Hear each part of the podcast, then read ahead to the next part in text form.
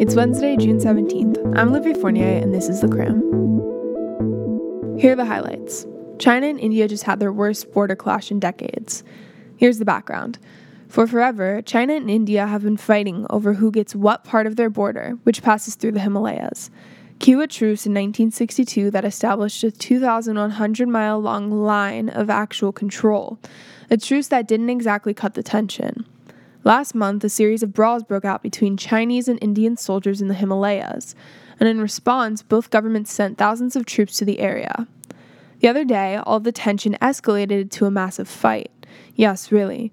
It's not entirely clear what happened, but it looks like the fight involved rocks and wooden clubs with no shots fired. All the same, at least 20 Indian soldiers were reportedly killed, three of which were killed during the fight, and the rest dying due to injuries. The reaction was huge. In case you missed it, China and India are some of the world's biggest countries, plus, they both have nuclear weapons, which means the whole world watches very, very closely whenever they fight. And we'll repeat this is the two governments' worst border clash in over 40 years, raising concerns that the situation is getting out of control. So, tensions have been growing between China and India for years. Here's the action in the world. Recently, President Trump signed off on a new executive order that lays out guiding principles for police reform. Think handing federal grants to police departments that follow the quote highest training standards regarding use of force, unquote plus offering more resources for social workers to join police officers on calls involving things like mental health, substance abuse, and homelessness.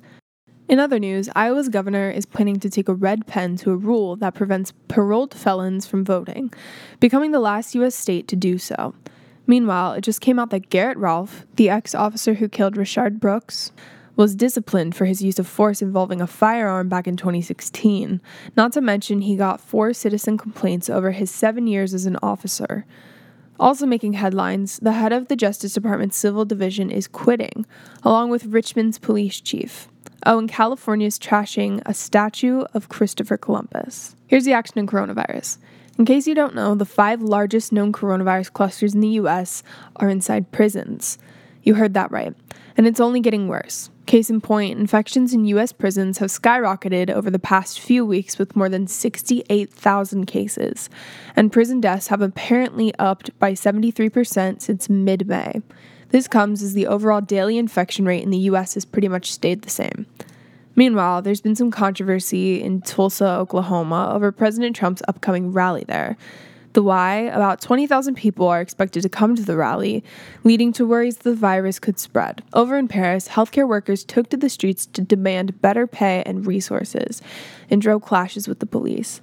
In some good news, a low cost steroid could help save virus patients. Here's the action in the USA Meet Chris Janicek.